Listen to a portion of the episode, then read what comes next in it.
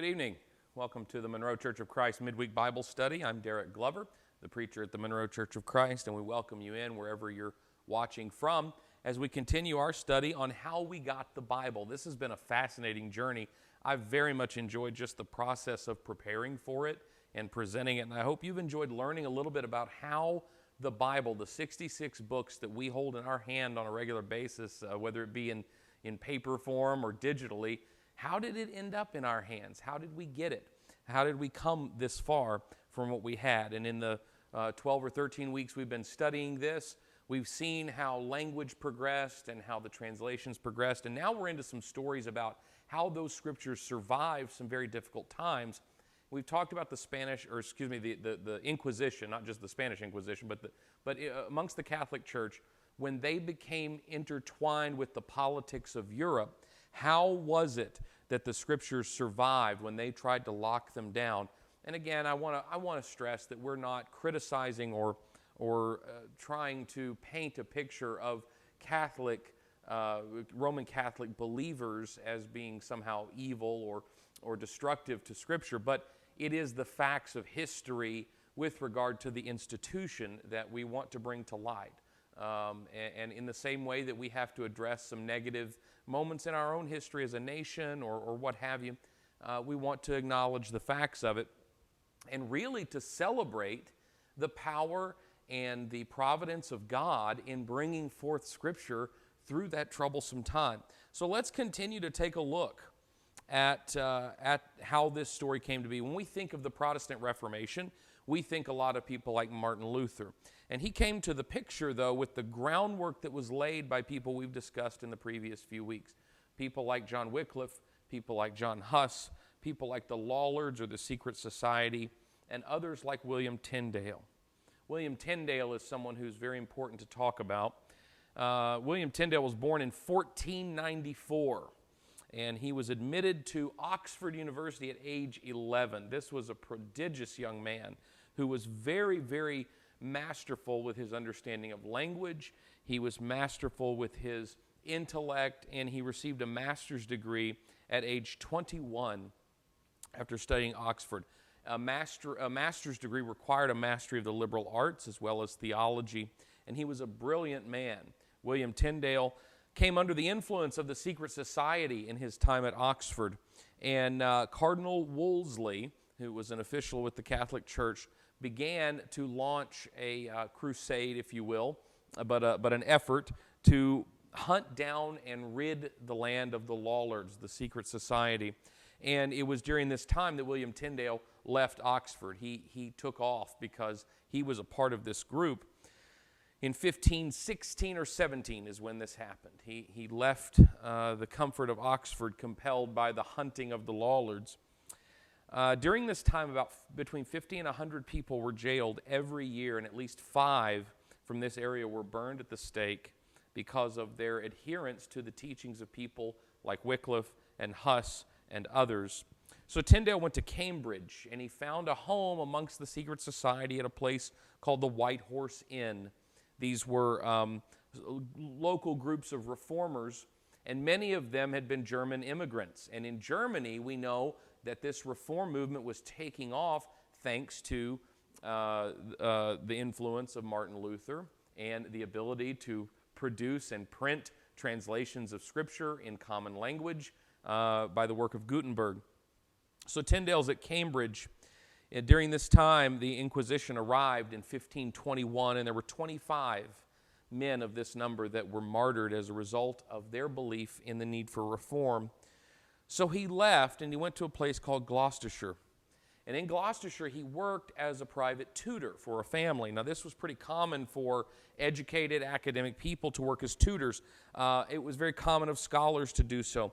And he secretly, in his time tutoring for a well known family, and this was the the family of Sir John Walsh and his wife, um, a very prominent, noble family. It was during this time that he was secretly translating the works of uh, Erasmus uh, from Greek into English. Erasmus was highly regarded amongst the Catholic Church at this time for his work in translating Scripture and in his additional writings, but English was not yet a standard language, and so now uh, the work of, of Tyndale in translating Erasmus had begun, and he was a scholar in multiple languages. But Sir John Walsh, the family he worked for, were very powerful, and they had friends in the Catholic Church, friends among the priests and the bishops and the cardinals, and they would often invite them to dinner. And Tyndale, as he attended these dinners, was offended at the ignorance of the priests to Scripture. Remember, the position of priest was a powerful political and financial position. You could get rich being a priest. And so many of these people were in it for the career, and they had little to no knowledge of Scripture. And again, the Scripture was only in Latin, it wasn't in their common language. So Sir John used to, in these dinners, ask Tyndale to give his input really just for the fun of watching arguments. He enjoyed uh, the, the repartee and the debate that took place in these dinners. And Sir John, uh, Sir, Sir John Walsh's wife was troubled by this. She reminded Tyndale, don't forget you're just a lowly tutor. Okay, you're not one of these learned men like the priest. She kind of diminished him. And so uh, Tyndale decided that he would demonstrate his skill by translating uh, a work of Erasmus called Manual of a Christian Knight. K N I G H T. And he presented this translation to Sir John and his wife, and they were amazed. And they were further amazed by what they read because the works of Erasmus, who had been long revered as a, a, a, an elder, uh, an expert, a doctor of the Catholic Church, uh, was writing about the need for reform in the church. But the church didn't realize that because It wasn't written in a language they understood. So when he translated it, it showed that the work was indeed one that promoted reform. The Catholic Church, from this point on, uh, denounced Erasmus. And the Walshes stopped inviting the clergy to their dinners and encouraged Tyndale to keep working on his translation. Now, this upset the clergy of the day because there were no more dinners. They were no longer in the in crowd with these nobles. And so they summoned Tyndale to them and they challenged him and they questioned him, but he was too great a scholar and they stood no chance. They wanted to get rid of him, but he was saved by uh, his relationship with John Walsh. Remember, the nobles had uh, a lot of power, a lot of the, you know, the princes in the land. There were kings who were monarchs, but they relied on the taxes being paid by the local governors and princes and nobles in order to raise an army and to wage war. So they had to have some sort of uh, relationship with them, and the church did not want to go against Walsh. So Tyndale hoped to inspire reform among the church, but they weren't interested because reform threatened their power. Now, again, I, I, I want to point out that he, like Luther, was not advocating for splitting from the church. He was advocating for reforming the church. But that's a dangerous thing when power and money are tied up in the position of those who are in charge. Think about the time of Jesus. The Jews, the teachers, the, the religious elite of the first century, they knew who Jesus was. There were many times in Scripture where they question him, and his response leaves little doubt. Uh, they even admit amongst themselves who he is, but they can't allow him to win because if they do, then they lose their power. So, the church needed to do something. They determined that the scripture was not to be known. They would not allow the scripture to be known by the common man. So Tyndale became a marked man. They uh, prevented him from doing the work of translation and printing because spies were everywhere. There were spies and bounty hunters and people looking out for the church and being paid by the church to, to tattle on somebody. So it was too dangerous for Tyndale to buy the supplies he needed the paper and the ink. So they tried to keep him quiet. Uh, and, and, he tried to keep quiet. He tried to lay low, he tried to have a low profile. Uh, a priest uh, that Tyndale heard declared that it was better to be without God's law than the Pope. He heard a priest declare this, and Tyndale could not stay quiet any longer. And he replied to the man, I defy the Pope, and if I live long enough, I will cause the, the I'm paraphrasing here, I will, call, I will cause farmers in the field to know more about the scripture than you. So, with this challenge, this public challenge to these priests, Tyndale had to flee. He sought out the Bishop of London. The Bishop of London was very powerful in the Catholic Church, very powerful politically in London. He was hoping he would find someone friendly to his cause in London. And the bishop, what he de- what he discovered was that the politics of the situation and within the church were not in his favor, and he was greatly disappointed. He saw that Cardinal Wolsey was assisting Henry VIII uh, in, in, in his evil that he was a part of. And so Tyndale went underground and joined with the secret society. And he examined Martin Luther's translation of the Bible in German. And he committed at that point in his life to bringing an English translation of Scripture to Europe, to Western Europe. A man named Henry Monmouth warned Tyndale that he had to get on the run. He needed to get out of town because uh, it was too dangerous for him there. There were people looking for him and they were closing in on him.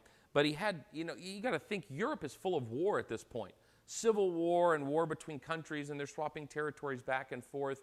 It's a dangerous place to travel no matter what side you're on, and he had nowhere to go. So he left and went to Germany. And he went to Hamburg in 1524.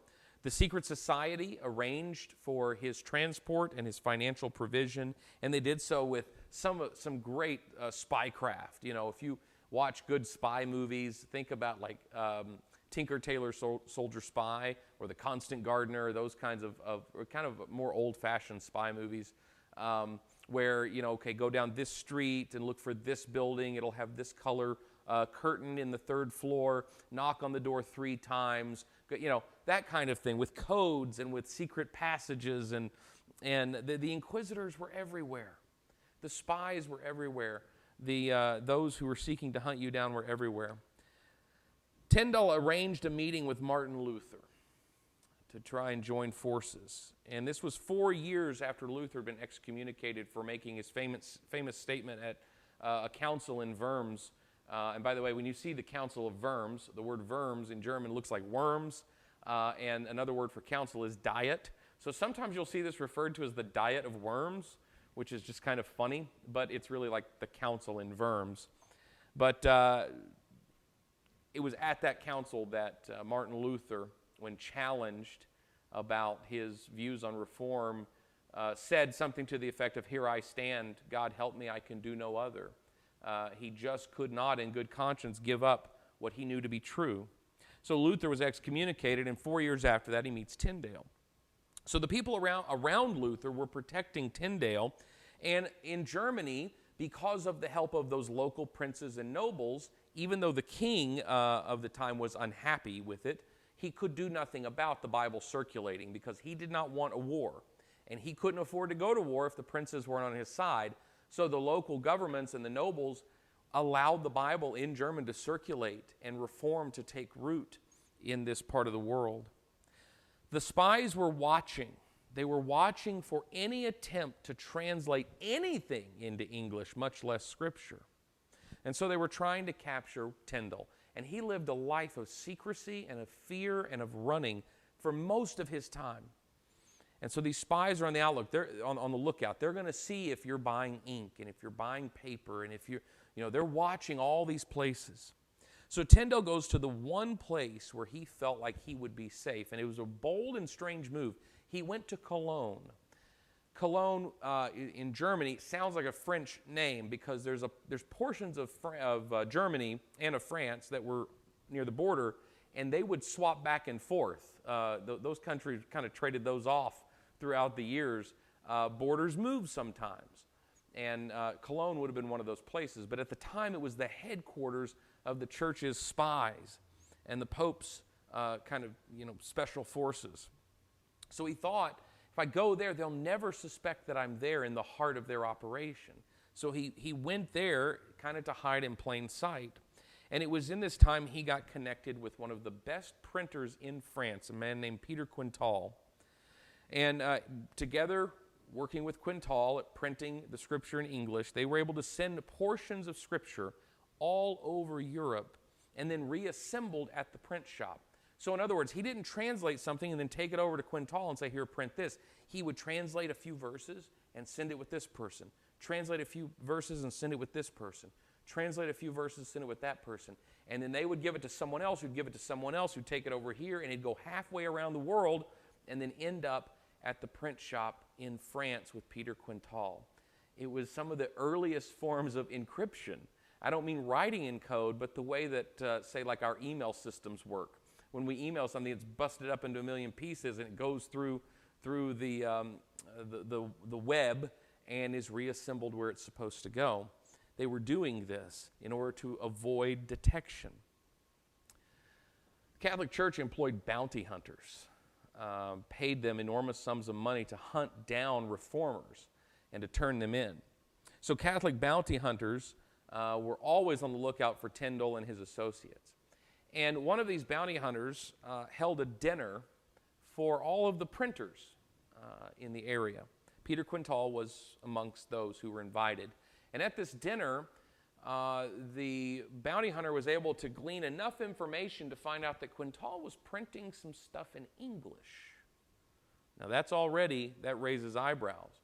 Printing something in English, not just anything, he was printing translations, very, very scholarly translations. Uh, these, these printers indicated to the bounty hunter that it was uh, pretty impressive work. And he begins to think that maybe he has found Tyndale. Maybe he has found the one who is behind these printings and these translations, the one they're looking for. And so the bounty hunter with his associates descend on Quintal's print shop and they burn the copies, they burn the translations of the Gospel of Matthew.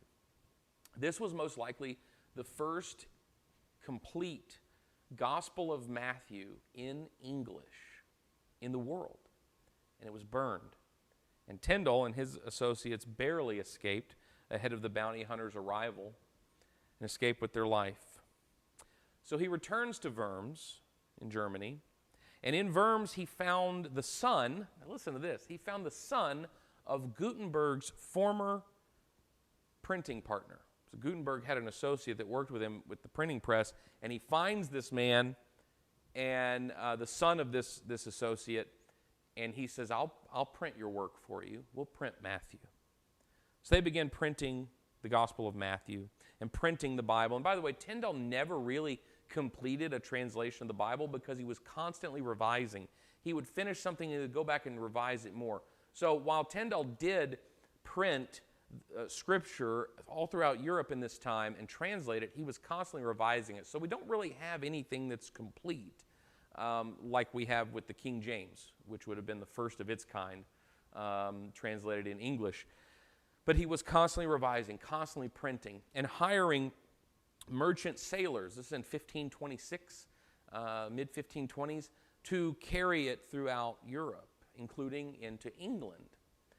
And so the Pope and the Bishop of London and the higher ups in the Catholic Church ordered, and the King of England ordered that they guard every port to prevent these copies of Scripture from coming in. But you can't guard every place on an island, which England is. And so it was estimated that within about a year, there were over 100,000 copies of Scripture in England, in the English language. It's an amazing feat, an amazing thing he was able to accomplish.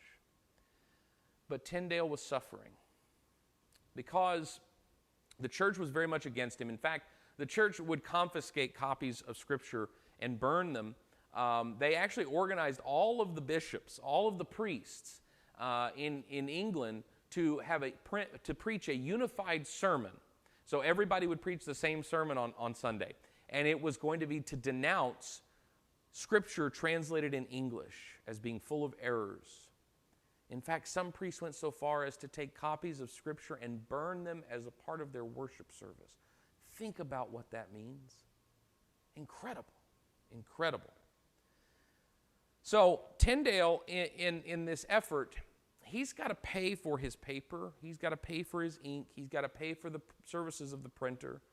He's got to take the time to do the translation. He could barely afford to do any of this, pay for the transportation, and some of those were confiscated and burned, and he was constantly working and constantly going into more and more debt. He wasn't eating, he was wasting away, he was worn out. And it was at this time that a man, a bounty hunter, was hired by the Bishop of London named Packington. Now, Packington found Tyndale. He called a meeting with him. Now, listen to what happens here, because here's Tyndale. Now, he, he, he, he's nearly at the point where he can no longer continue this work.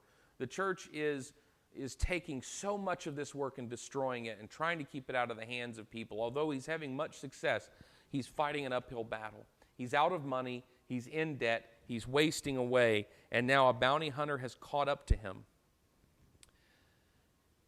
And instead of capturing him, instead of taking him in, he says, I have an idea that can solve your problem. See, the Bishop of London had told Packington to go and to confiscate everything you find, catch Tyndale, get these, get these copies, these translations, these printings, and destroy them, and I will pay whatever it takes to make it happen. And Packington sees an opportunity. Packington proposes to Tyndale, let's do this. He said, because I have a very wealthy buyer for all of your books. He said, Who would that be? He said, The Bishop of London. And Tyndale says, Wait a minute, wait a minute. If the Bishop of London wants to buy my books, it's only because he wants to burn them. And Packington said, That's absolutely right. But see, I'm going to overcharge him for those books. I'm going to charge him such an exorbitant markup. And he'll get some of those books and he'll be able to destroy them, but I will take the profits and I'll pass them on to you. And you can pay your debts and you can afford to keep doing your work. You see what's happening? Packington's double crossing the Bishop of London. And now he's taking the funds that are being used to shut Tyndale down and he's marking up the copies of the Bible so that he can pass along some of this money he's skimming from the Bishop of London so that Tyndale can continue printing and continue to be prolific in his translating and disseminating of the scriptures in English. And people wondered, the church wondered for years how is Tyndale able to do this? How is he surviving? How are his associates surviving? There was um, uh, a man who was captured uh, some years later and put before a judge. He was charged as a heretic. And the judge asked him, How is Tyndale able to do this? And he said he has a very wealthy benefactor. And under threat of torture, excuse, me, under threat of torture, this heretic uh, was told that he must reveal who the benefactor was because they thought it might be someone in King Henry's court or some official in the church. And, and he laughed and he said, It's the Bishop of London. The Bishop of London has been financing the work of William Tyndale for many years, uh, and he had no idea. Sometimes it's just wonderful to see how God makes things happen. Uh, and so, through the work of this bounty hunter Packington and their double crossing of the Bishop of London, Tyndale was able to revive his work and continue translating and spreading the gospel in English for the very first time ever with the help of printers and with the help of associates in the secret society. Unbelievable work being done in the effort for reform. And over the next couple weeks, we're going to keep talking about Tyndale and others like him and it's going to get us closer and closer to where we're going to end up concluding this story, and that is with the King James Bible. How do we get to that? And really, the reason we'll conclude there is because from that point on, we now have a complete canon, a complete Bible in English. From that point on, it's a matter of other versions and other translations and revisions, but for the most part, that completes the journey for us. The journey from ancient writings by ancient people into the hands of English speakers, which we are. And there are a multitude of other stories uh, very similar that get the Bible into the hands of other people with other languages. But we're focusing on us, you and I, um, and for the most part, we're English speakers. And so it really matters how the Bible gets into our hands. And that's where that story ends, is with King James. So we're going to get there in the next few weeks. We're nearing the end of this study, and it's been a wonderful journey and I hope you'll continue taking it with me. So um, we thank you so much for joining us uh, for this study, and we continue to look forward to you joining us the next time. Thanks very much.